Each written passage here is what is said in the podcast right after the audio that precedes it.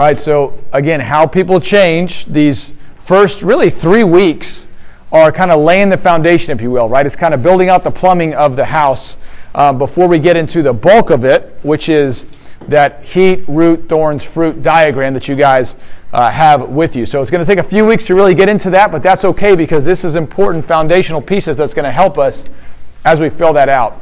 And if you haven't gotten it yet, again, there's a much clearer HD picture of the, the diagram that, I, again, we said you can actually read this morning. So hopefully you guys get a copy of that and it blesses you. Um, so last week, the primary thing we looked at is that God is taking you somewhere, right? There is a future hope that intersects, that should intersect with present day. And so, what does it look like to take that future hope and to consider how that impacts present day life? This week, we're going to look at who it is that's going to get us there to that future hope and what that means for present day. And in particular, we're going to look at our relationship with Christ Himself. So, for this lesson, lesson two, they title it So uh, You Are Married to Christ. To mention a couple things before we get into this. One, you might be in a season of life where marriage is especially difficult for you. And so, considering this metaphor of marriage might be painful in some unique ways. Uh, one thing to consider as we look at this is that this beautiful picture of what marriage is intended to be and how Christ perfectly loves his bride, in so many ways, the way that sin distorts that makes those painful situations that much more egregious and heartbreaking, that that is the current reality for many. And so we pray that as you consider this, it would encourage you in those ways and not discourage you as we consider that we are ultimately married to Christ. And we don't say that in a way that's trying to like lessen in any way the pain of maybe seasons that are currently difficult, but in some ways to provide some comfort with that. And then, uh, do you have a word maybe to others yeah, yet? Because you could also you could be in a season of a really difficult marriage, or you could also be in a season of longing for marriage. Mm-hmm. Maybe you're single and you would really love to be married and so sometimes in the church, when we talk about our marriage to Christ, there can be a little bit of pain there of, man, I know that that should be my ultimate comfort, but I would really like that now. And so, even in that season where you are single and you might love and or long for an earthly marriage, there can be just a really vivid picture of the gospel there too because we're actually in this lesson we're going to talk about the already and the not yet mm-hmm. and how even in our union with christ there's an already and a not yet element and as a person who's here as a single on earth you're actually a really beautiful picture of the not yet portion of marriage so we don't want to gloss over just the mm-hmm. beautiful mm-hmm. things that God's doing in this season for you in ways where He may have you portray the gospel that maybe someone who's married won't be mm-hmm. portraying mm-hmm. the gospel in that particular way. So God yeah. makes us all different parts of the body of Christ. We're all valuable. He's using us all. He's working in us all at the same time. So whether you're in a difficult marriage or single right now, yeah. um, we hope that this lesson is a really yeah. sweet reminder for each of you of the gospel of Christ. Yeah, and even if we're in a season where things are going well, might it encourage us all the more in our ultimate marriage to Christ. Uh, and, you know, uh, one of the reasons that we're even doing this class is we're trying to bring some of what happens on Wednesday nights during our Equip to Counsel class and just have another uh, way in which that can happen in the broader church body during an equipping hour. So, uh, sisters in particular, there might be things that land differently on you than some brothers. And so uh, that's one of the reasons Melissa's kind of, you know, up here uh, with me is hey, sisters, if you want to reach out to somebody you, you don't know who, Melissa would be happy to have that conversation with you or connect you to a sister that could. So certainly take advantage of that. All right, lesson two. So you are married to Christ. And so one of the big questions we're going to look at is what daily benefits are yours because of your marriage to Christ? Reflecting on that reality. What daily benefits, what difference does it make today this Sunday that we are married to Christ for those who are in Jesus. And so, when you think of your relationship to Jesus, what for you are some of the dominant metaphors that come to mind? It's helpful to reflect on that. When you think of Jesus, what picture would you initially say this would be the picture I would give to best represent my relationship with Christ? Is it, does marriage come to mind when you think about the relationship to Christ? Do, are there moments and seasons where the employee and boss relationship seems more dominant as you consider your relationship to Christ? Where, hey, do what you're told and you'll get paid for your hard work, or you'll get demoted for poor performance and treated poorly? Or is there a way in which you can view him more as kind of a distant father or a distant landlord, right? Hey, we're just gonna, I'm going to try to, we just kind of stay out of each other's business and don't step on any toes, we're going to try to get along as we live daily life here on earth. Or as a student and teacher, right? Where you are, the primary thing is to master what you are taught, to be a master student and an ideal student. Uh, so, as you think about the Christian life as a lifelong process of change and those things that come to mind, another question would be what would you include as some key ingredients for change that are needed when it comes to growth in the Christian life? So, what key ingredients come to mind as you think about the Christian life? So, what dominant metaphors are there? And what are some of the key ingredients that you think about? I need this to change? Do personal devotions come to the surface for you as you think about what's most needed for change? Does Bible study come to mind? Church attendance, reading good books, reading good Christian books, being plugged into a small group or the body of Christ, fellowship at the Lord's table, uh, active involvement in the church, or even personal evangelism. And so, again, just like we said last week, even some of those metaphors there, while some of them are just filled with untruth, there's lots of metaphors we can consider. And even the things we just listed about these ingredients for change, all those things are very important. And I would say, in many ways, they are essential to helping us grow in Christ. But what can happen is that while the Christian life is not less than those things we listed Bible study, active engagement, and fellowship the Christian life is much, much more. All of those activities we just listed, they should help us to recognize our need for Christ and to learn to rely upon Him. So, in other words, those activities in and of themselves won't automatically change us. Right? What's the purpose of all of those things? So that we can see and know and engage a person, Jesus Christ. We're studying the Word of Christ primarily. Why? So we can engage with Jesus. We want to be engaged with the body of Christ. Again, so that we can engage with Jesus and help each other to engage with Him. We're praying that by the Spirit of Christ, the Holy Spirit, that we can know Him and the Holy Spirit's bringing to mind things that Jesus Himself has taught. Now, again, if, if any of those things that we listed are lacking, we are neglecting means of grace that God has given us to know Jesus, right? And so I'm not saying, well, if I just feel like I'm good with Jesus, then you're in a good spot and yet we haven't touched his word for a while. We're not actively engaged in the body of Christ. We, we don't even consider the significance of communion and the Lord's Supper. I would say, okay, that's, a, that's another problem. Because how do we truly know Jesus? Well, God, by his grace, has given us these means of grace, but we want to be careful to not view them as the end. To not view them as the end. But at the end of the day, it's okay, how do we consider well our relationship with Christ and conforming our hearts to think and feel and act like Jesus himself. So, to do that, we're going to look at a, a few passages this morning. These aren't the only ones, but some passages that help us define our relationship to Christ. So, three passages in particular. Uh, it's going to be 2 Corinthians 11, verses 1 to 3. And then we'll look at Colossians, a little bit in Colossians 1 and Colossians 2. So, if you want to turn to 2 Corinthians 11, 1 to 3. Paul in 2 Corinthians 11, 1 to 3 is using this metaphor of marriage to talk about being united to Christ. And again, marriage is not the only picture and metaphor that we are given in Scripture of our relationship to God. There's, of course, the reality, the picture that God is a shepherd, He's the good shepherd, and we are His sheep. There's the picture that He is our Father, and we are His children. He is the vine, and we are the branches, and on and on we can go. But marriage in particular seems to be one of the prominent metaphors to describe, both in the Old and New Testament, to describe this covenantal relationship that we have with God. And so we'll look at that here in a little bit in 2 Corinthians 3. And just to set up the other two passages, in Colossians chapter 1, verses 15 to 23, we're going to catch a glimpse of who this bridegroom of Jesus Christ is. What is his resume? What does he bring to our marriage? And then in Colossians 2, verses 1 to 15, we're going to look at some of these, what should be life changing benefits and realities that Christ brings to us as we are united to him by faith. So let's start with 2 Corinthians 11, verses 1 to 3, this reality that we are married to Christ. Can someone read that aloud for us?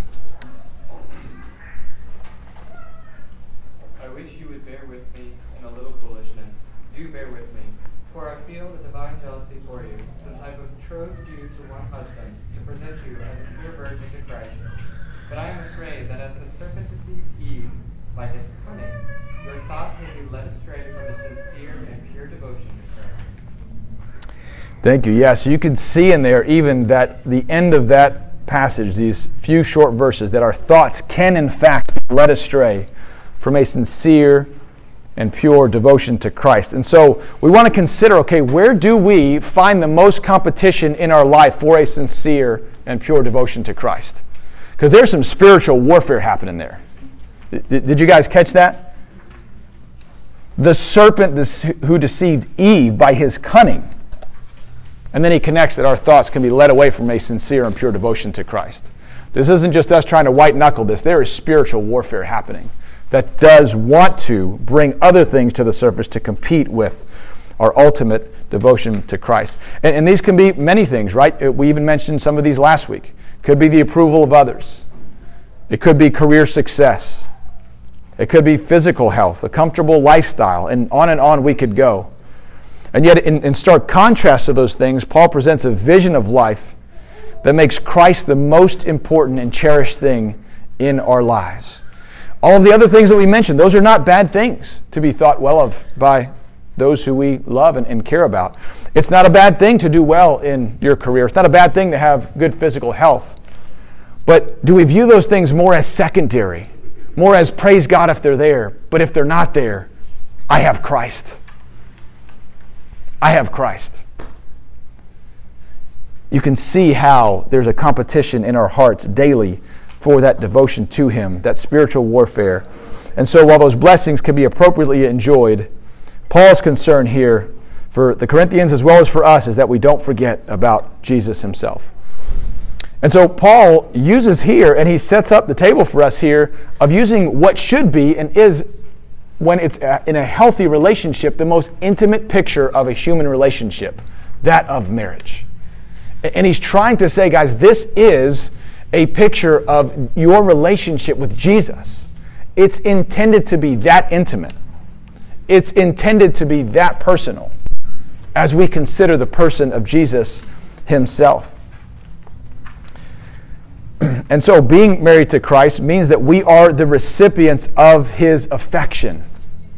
Consider that Jesus' affections for you as a part of the body of Christ, as his bride. Consider the affections that I personally can struggle with often. I think that might be one of the reasons why Gentle and Lowly, for those that read that book, was just so significant for so many. It's hard to consider that his heart towards us really is gentle and lowly, that he really views us in the way of a husband looking at his bride. And uh, so, you know, we gave some examples of what, in fact, could be some of these. Um, false saviors that we will often turn to that can really have our affections that we can run to for refuge and run to for comfort and purpose in life. Did you guys want to mention? I'd love to hear from you guys, just a few that come to mind for you as well. Again, these might not necessarily be bad things, but things that seem to compete and raise to the surface. Give us some examples of those. TV shows. TV shows, sure, yeah, time, comfort, yeah, unplugging turning off the brain for a little bit. Yeah, could be a good thing when done well, but man, the hours that can go into that can be significant. Yeah. Anyone else? Social media. Social media. Man, some of the most brilliant brains of our generation are getting us to just click on things and stay inside of an app for hours. Yeah, that can affect us, can't it? That's good. Maybe one or two others.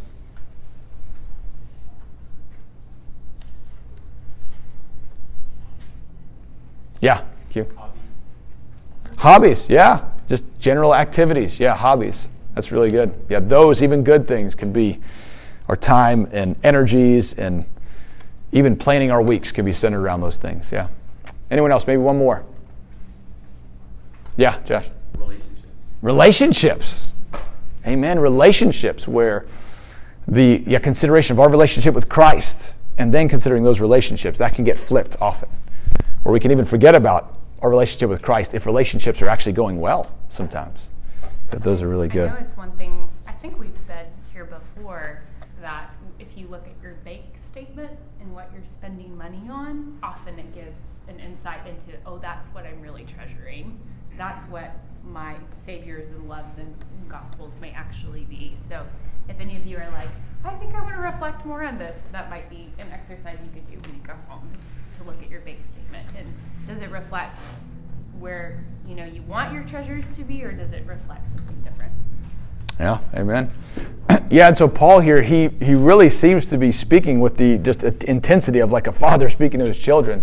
Like, I don't want your devotion to be taken away to a different place, to a different false lover, to a different false gospel of refuge. But for him to help us to see that Jesus, in this picture of a bride and, and his groom, he doesn't just tolerate us. He doesn't just tolerate us and put up with us. He loves us intensely.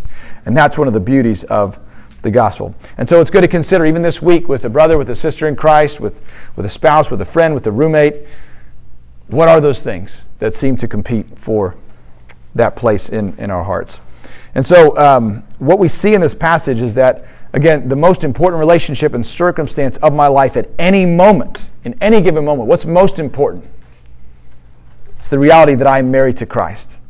And that foundational relationship alters and should alter the way that I approach and we approach everything else. And so Paul's concern for the Corinthians' sincere and pure devotion to Christ models how my relationship with Christ should affect my agenda for my own life in a good way. And so there are many models of the Christian life, right, uh, that can creep in where it can feel more like a business transaction with God.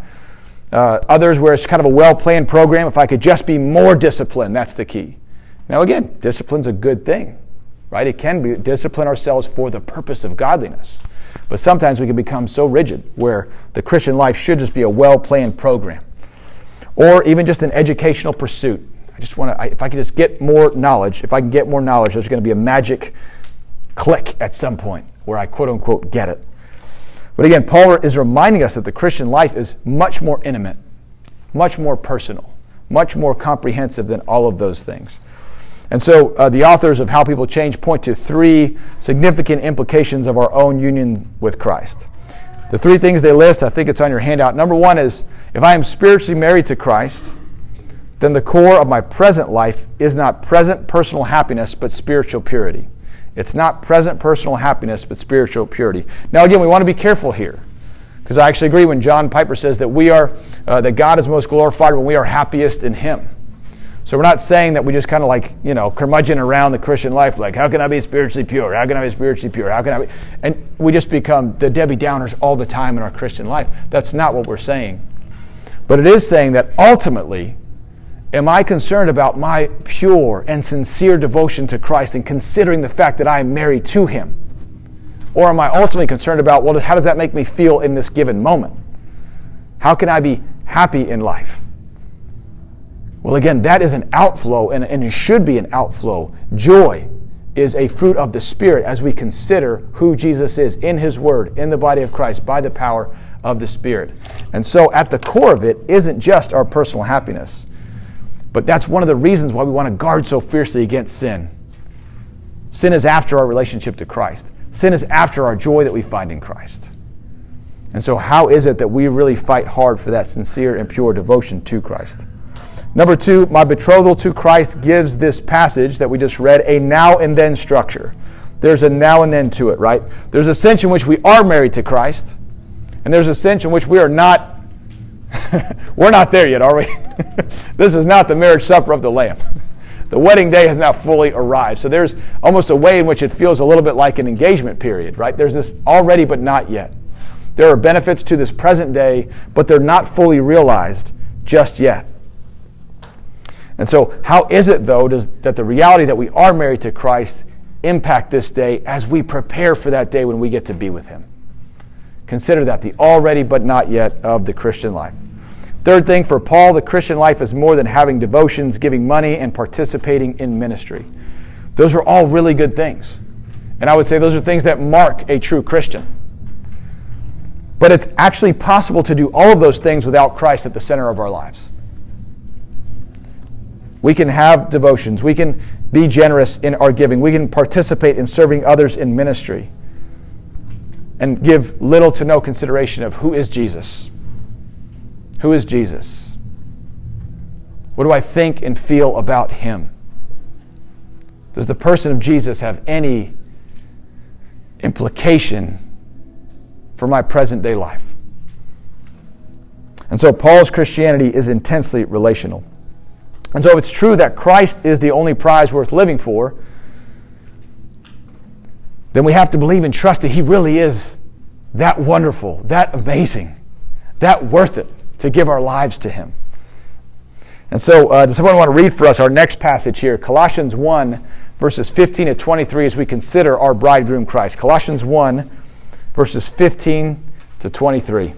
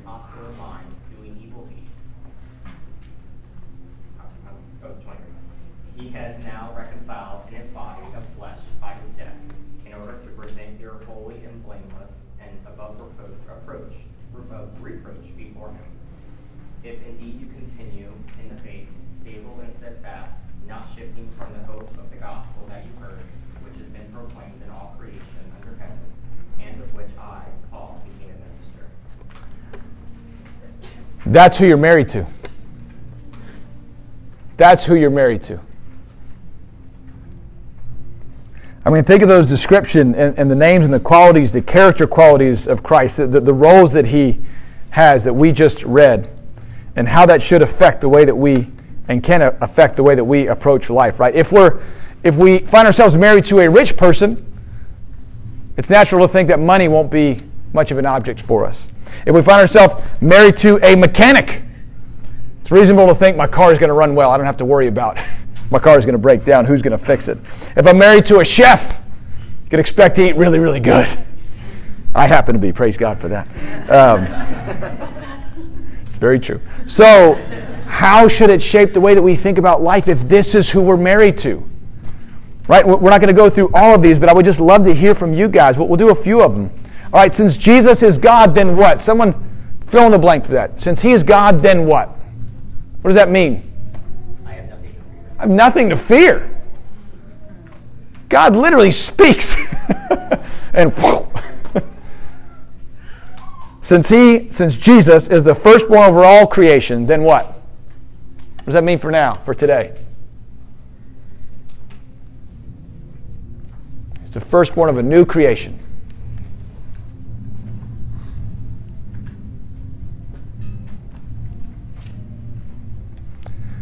Well, I'll say it. We, as his now family of Christ, get to be a part of this new creation increasingly so.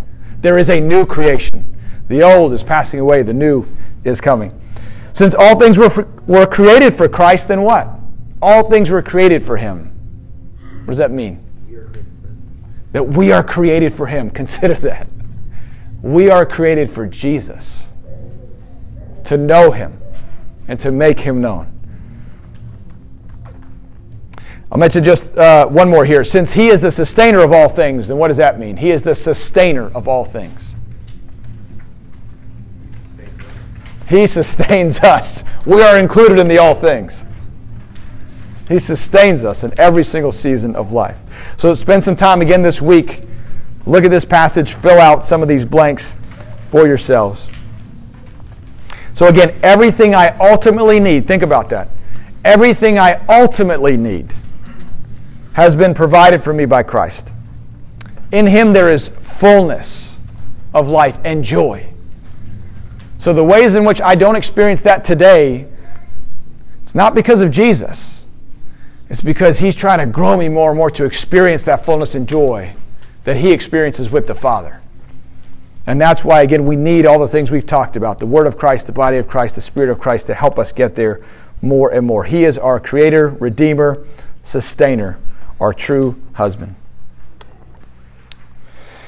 And so now we want to look at now this next part of Colossians, and we're going to hone in on a, few verses that we just read, as well as then the first 15 verses of chapter 2.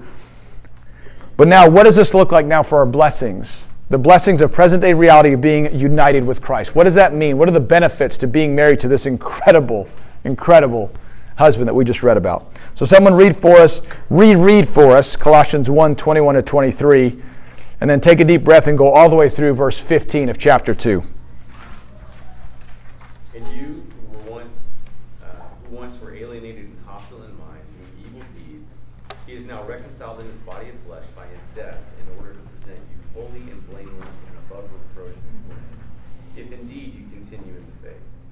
stable and steadfast, not shifting from the hope of the gospel that you heard, which has been proclaimed in all creation under heaven, and of which I, Paul, became a minister.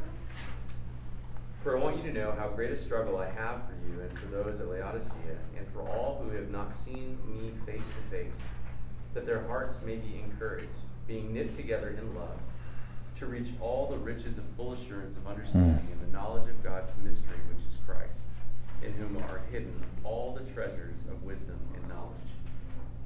I say this in order that no one may delude you with plausible arguments. For though I am absent in body, yet I am with you in spirit, rejoicing to see your good order and the firmness of your faith in Christ.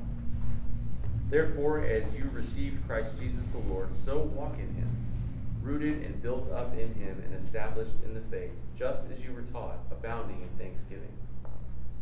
See to it that no one takes you captive by philosophy and empty deceit, according to human tradition, according to the elemental spirits of the world, and not according to Christ.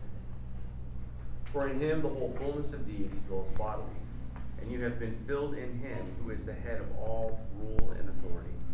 In him also you were circumcised with a circumcision made without hands, by putting off the body of flesh by the circumcision of Christ having been buried with him in baptism, in which you were also raised with him, through faith in the powerful working of God, who raised him from the dead.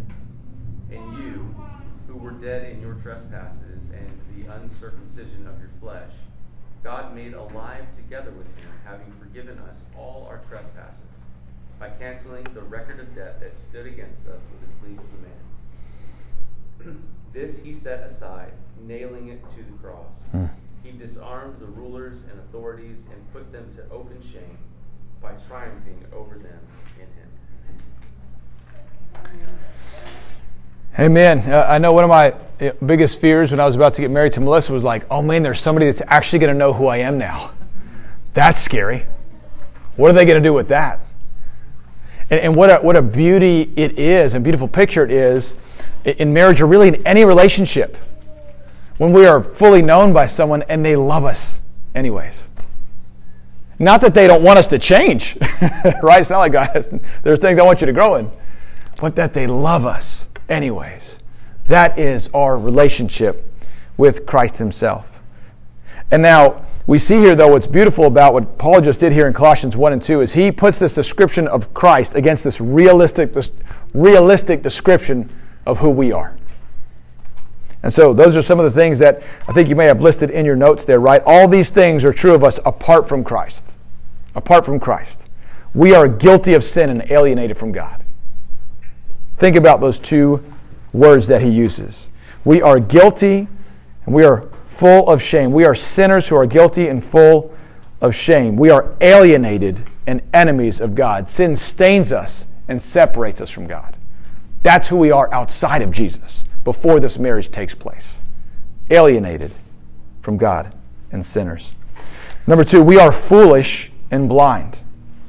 That's one of the things that, the terrible things that sin does to us is reduces us to fools. We are easily deceived, and even Paul talked about being attracted to follow empty philosophies, empty ideas, empty ways of living our best life now with arguments that sound right, but they ultimately lead us away from Christ. Why? Because outside of Him, we are foolish and blind. Third one, we are powerless and we are enslaved. See that in verses 9 to 15, right? Paul uses this powerful description of how trapped and helpless we are when he says in verse 13 that we are dead.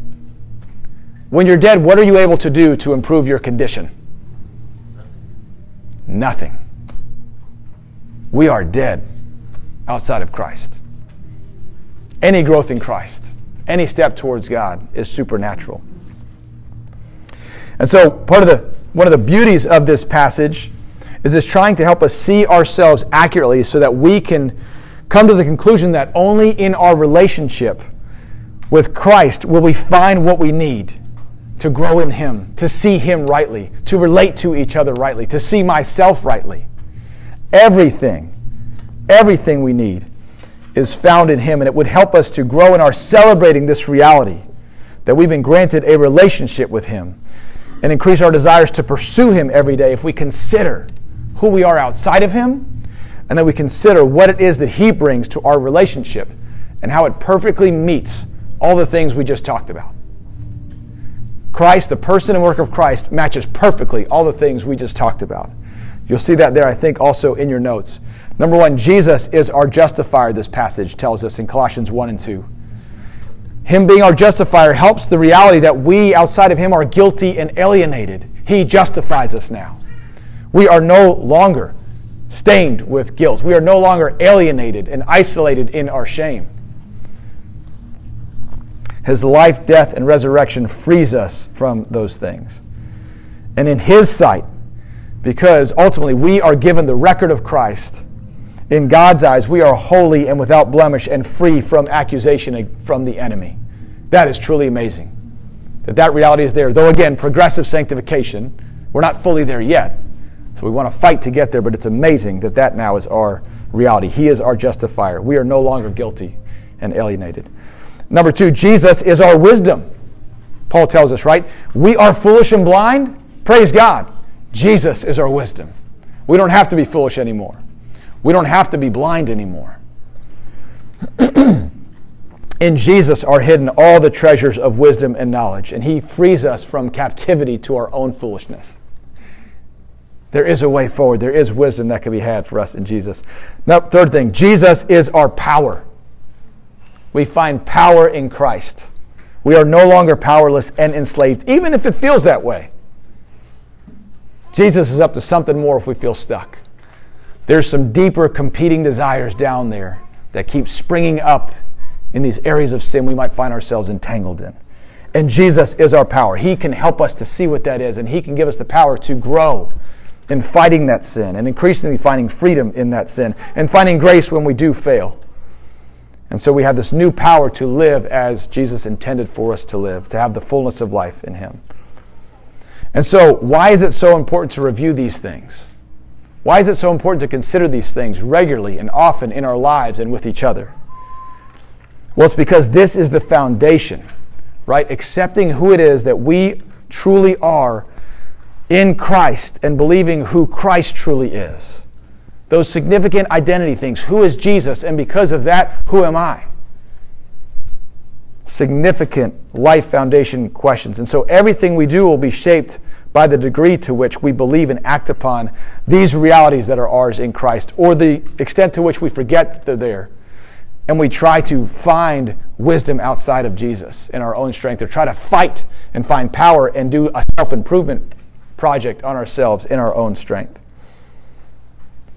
And so, how this kind of works then in daily life, right? If we are carrying around guilt,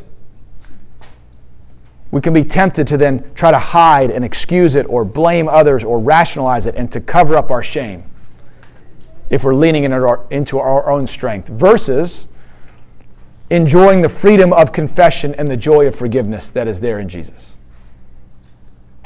Or if we're forgetting that we, in and of ourselves, are foolish, we will be tempted to just toss out real quick pat answers to people's sufferings and questions or give just kind of tiny one liners that we think, oh, this should help you immediately in that moment, or find a quick solution, or find kind of human formulas to help us out of the plight that we're in, or surface level, surface level techniques that never truly get to the root and the core of problems.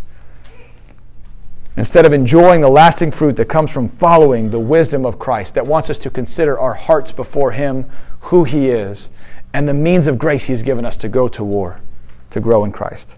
Also, if we forget our weakness, that we are weak outside of Him, we will be tempted to reduce the Christian life to a simplistic list of rules and behaviors, a checklist of rules and behaviors, while being blind to the serious gaps in our own relationship to Christ.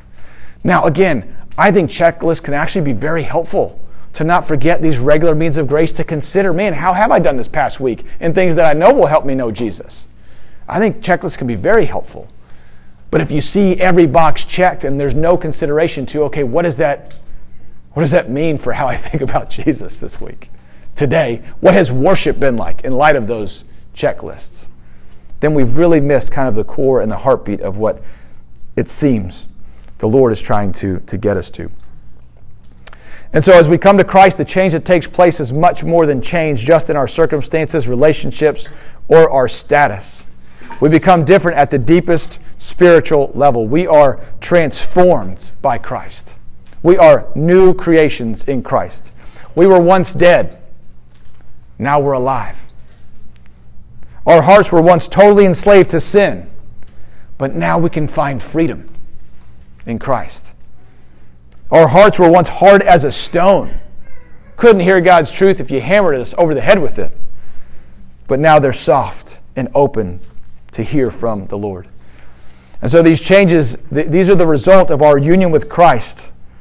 And they are so fundamental and foundational that, again, it is what informs 2 Corinthians 5 17, which says that we are new.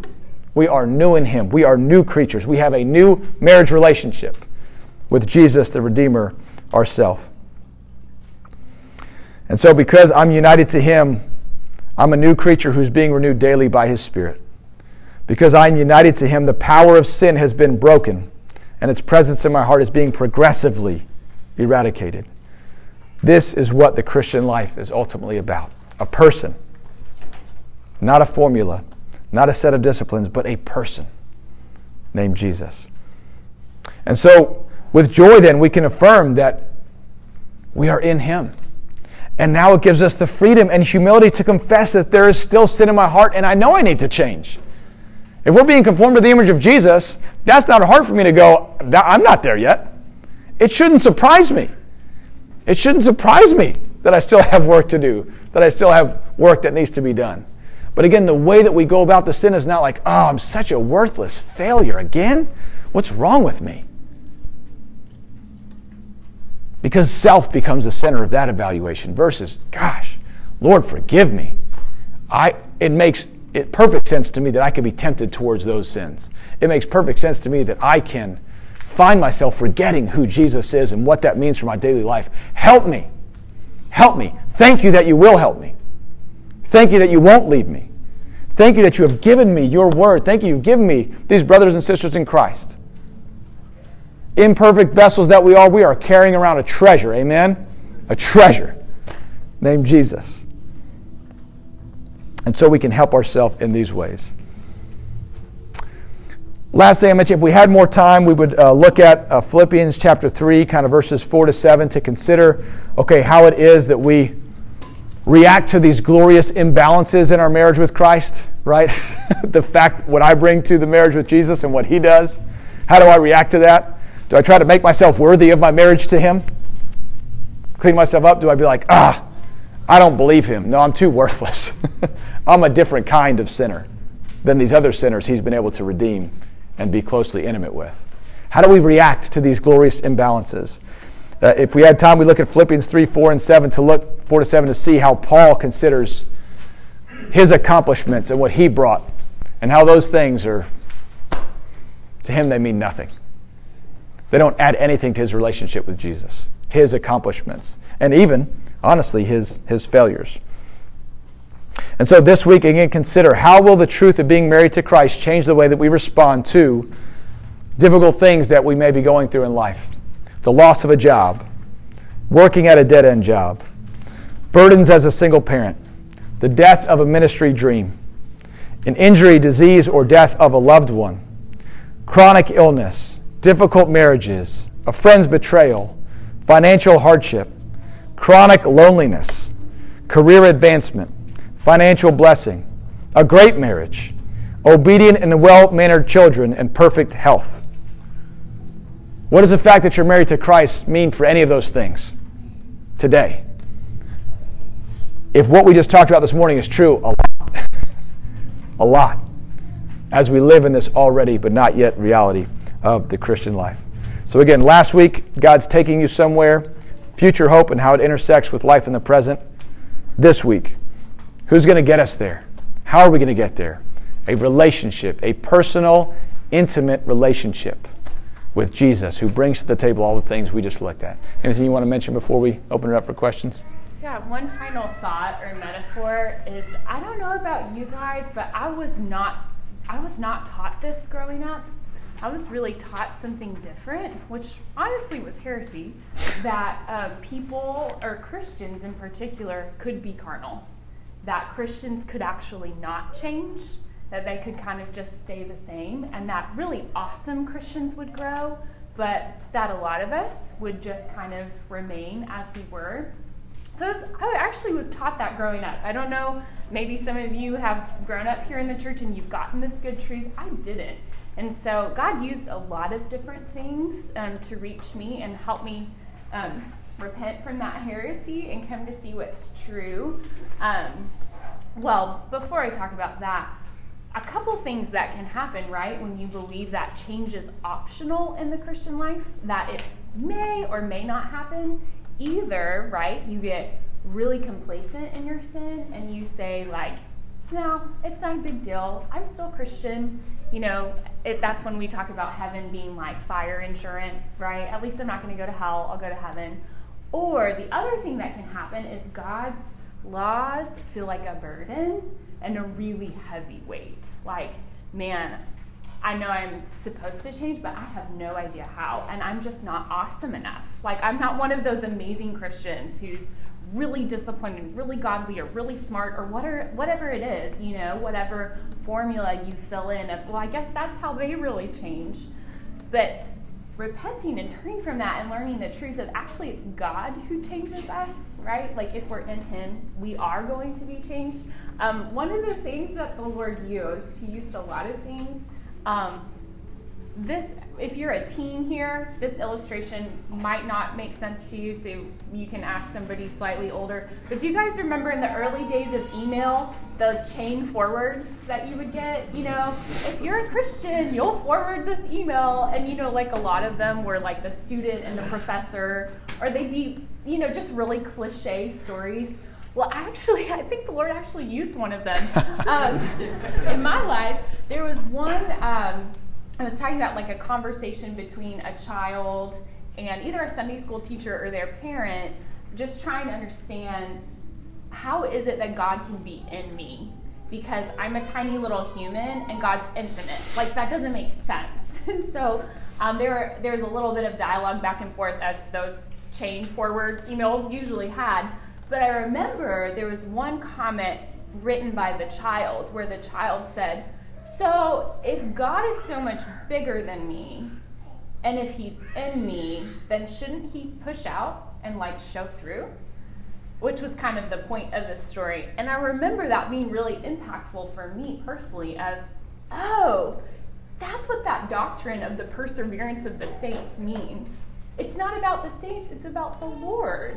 Mm-hmm. We change because of who He is, because mm-hmm. He's faithful. So if we're His people, He's gonna change us. Mm-hmm. Not because I'm awesome, not because I'm disciplined, not because I have it figured out, not because I'm really great at persevering, but because He is. You know, right? Like it's that mm-hmm. verse that's five. Like, He who called you is faithful, He will surely do it. Mm-hmm. So that's what this course is about. That's just another metaphor mm-hmm. image for you to think of of the little kid of like, if God is bigger than me and He's in me, then He will show. Mm. And that's, that's exactly Amen. what we're talking about in this Amen. Course. Yeah, and even I'll just mention one, one other thing too. That that's one of the things that we need the body of Christ to help us with is to see evidences of graces in each other's lives. Hey, I just want you to know I'm seeing you grow. I'm actually seeing you change. That can be so easy to forget. I can be like, ah, why am I still whining about this? Wife can be like, hey, you're less whiny than you were. Now, I'm not going to stop at that point and be like, I've arrived, and I'd be like, hey, thanks, babe. I guess I am a little less whiny. Like, we need that hope of, hey, God's working. He's working. Or even when somebody reaches out, when they reach out to either confess sin or ask for some hard things, that's one of the first things I'll say to them. I just want you to know God's working. That's an evidence of grace in your life that you just brought that to the light. That you were willing to reach out for help because all of us need help all the time. And God's working. Be encouraged. All right, we've got about, uh, I think, six ish minutes for any questions. Questions, comments, uh, pushback, BWAs, the but what abouts. Danny, but what about anything?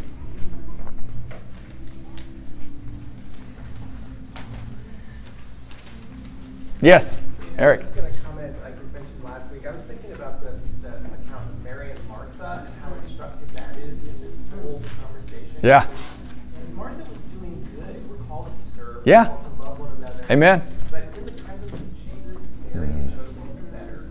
And that just even when it seems like there's so much to do, there's just, I can't stop, you know, you've got little kids or whatever. Yeah. But really saying that it's it's not selfish.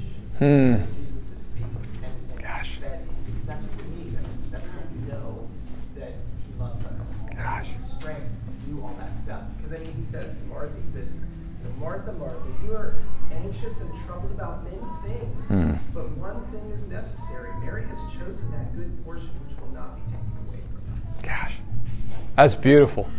What a great, that's a great passage to meditate on this week. Mary and Martha. And just how you said that, Eric, about it's not selfish to sit at the feet of Jesus and be fed. Gosh, I needed to hear that this morning. Thank you, brother. Seriously.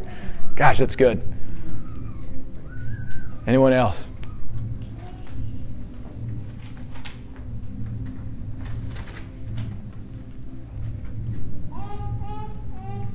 Yes, Kevin. What about where do we think about like fueling stagnation, where we might feel like stagnant, like we felt um, change, Yeah. but then we're at a point to maybe where we plateaued. How do Yeah. we continue fueling, feeding change? Yeah, when you feel stuck in the Christian life. What are some things we can do when we feel stuck? Yeah, it's a great question, especially when we're seeing ourselves grow. And again, the question is okay, where do we take that stuckedness? That's revealing, right? Do we turn inward on ourselves and be like, ah, man, I just got to discipline myself. I'm going to get up at 2 a.m. tomorrow. I'm going to get after it so I can feel better about the week. Or do we go, yeah, of course you get stuck because you're, you're worthless. You're a phony. You're a less than Christian. Or we go stuck and be like, ah, Lord, spiritual warfare. Right? Spiritual warfare. How am I stuck? How do I engage Jesus in my stuckness? And again, that's where one of the beauties of the body of Christ is like, hey, brother, sister, I'm stuck, man. I just feel like I've been spiritually dead in this season. Would you pray for me? Can we get together, just open up God's Word and pray together? Doesn't have to be that intense, that significant. It could look a lot of different ways, but where do we take our stuckness is significant. Yeah, it's a great. Anything you'd add to being stuck? Well, and even, and that's why that's a great point about like having that conversation with other brothers or sisters Yeah. because they might look at your life and say, I don't see that. I don't see that you're stuck right now. I see that you're being really faithful and you're mm. just plodding along and maybe it feels like a lot of big things haven't changed, but I do still see the Lord growing you. You know, you might have that conversation. Or it might be, no, I really am stuck, or I really am battling a sin, or I really am struggling to grow in these ways. Um, but it can just be really helpful to talk with others because there is, I think, especially in our culture, this temptation to think that growth will be instant or, you know, Or constant and steady, right? Right, that it's just always gonna look like this when it looks, yeah, whatever that is, that whole motion, yeah. And I feel like we know this motion so much in our own lives. Yeah. But that God's over that, and so much even of the like, I think if it always looked like this, then it would be more tempting to rely on myself or to think that I had something to do with it. Versus when it's kind of like this, then it's like, oh, I trust you, Lord. Why am I stuck? And then He'll grow you, and you'll go, oh my goodness, you're so faithful. And then you'll feel like you're stuck again. And it's just that like continual reliance. And so sometimes even the the waves are part of him doing that. Mm. Does that? That's good. Yeah. It makes sense to do. Well, I, I think of that picture of you know the Christian life being like you know if we're the yo-yo, it's a yo-yo, but it's on an escalator. Mm-hmm. You know what I'm saying? I love that picture. Right? And the Lord is the Someone come up with a GIF with a yo-yo on an escalator. Like that's what it feels like the Christian life is. If there's heresy in that, let me know that too later. Garrett will find the gist. That's right. He'll, oh yeah, Garrett will find a GIF. We'll, we'll, he'll find it. Maybe uh, one or two more questions or comments. Yes, Justin. So, Danny, as so, I think it's easy uh, to think of Christ as like king, priest, prophet. Yeah. As a man, harder to think of Christ as my husband. Sure. How do you, I, I would imagine maybe easier Yeah. for the women to imagine that. Yeah. How do you? yeah, Where do we take that? That and just sort Yeah. of. It's great. It's a great question. Yeah, Justin's saying, hey, like as a guy, like I want to think about Jesus as my, my bridegroom, but that can feel strange at times too. Yeah, so I would say again, it's that idea of using human language to try to point to greater realities. So again, ideally, the most intimate relationship, right? The two shall become one. The most intimate relationship, that's the picture that's being used about my relationship to Jesus. So I don't think about it as much as like I'm going to be like there's going to be a wedding day and I'll be standing there with my flower. Like I don't think that as much as like wow, like I'm going to be one with him. Like I am one with him. Like he's going to know me that intimately deeply. And if you really want to get trippy, the fact that okay, two people, husband and wife, get married on earth to become one, but like the picture in the Bible is that we are all collectively the bride of Christ. Like, wait, what? What kind of intimacy are we going to have with each other if we're like kind of one person in that picture? Like, to think that my best relationship here on earth won't even be worth comparing to my worst relationship in heaven, and that this relationship somehow is going to get better is like. So I think it's the idea of the personal intimacy that's there in the relationship with Christ. So great question. I think it's a very yeah, thoughtful thing to consider, especially as, as men. Yeah. And then maybe even one extra step that you could take is for all the men here, what is it like for women? Like, how do I, if you are married, really listen to my wife's experience hmm. being married? Hmm. What's that like for her? And then that will be instructive for you even on your relationship with the Lord. You see, like just even that earthly picture, yeah. earthly picture, you can extend to like, wow, like that's my, that's actually my experience then with Christ in certain ways. So just the ways in which, as we love and listen to one another here on earth, that is going to feed our relationship vertically with the Lord. Yeah, that's good. Yeah.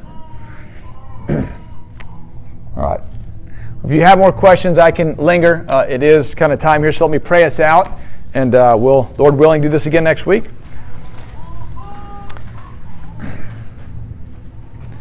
Lord, Father in heaven, you have given us an incredible, incredible reality of being married to Christ. Father, we, all the things we just talked about, this person of Jesus, all the things he brings to the table, those are now ours because of him. Every spiritual blessing in the heavenly realm finds their yes in Jesus. They are ours. And so, Lord, would you help us to consider that in the present day? Who is this person? Father, if our hearts feel dead considering the name of Jesus today, would you help us to cry out, cry out for help, confess to another brother or sister in Christ and say, Would you help me? I know that Jesus is more beautiful than I'm seeing him right now. I know that I am tempted to think about what I bring to the table in my relationship with him than what he brings. I know that his redeeming me as his bride has little implications as I consider my daily struggles today. Father, would you help us to see that we are freed in him? We have power in Christ so that we can confess and we can fight and find joy as we battle against the flesh, as we battle against Satan and the spiritual realm, as we battle against the thinking of the world that would push you to the margins or get rid of you altogether. Help our church to grow in being the body of Christ, to point each other to Jesus as we engage Jesus in His Word, by His Spirit, in the fellowship that you've given us here at Delray Baptist Church. Lord, help us, help us, help us, help us to change in these ways. In Jesus' name we pray. Amen.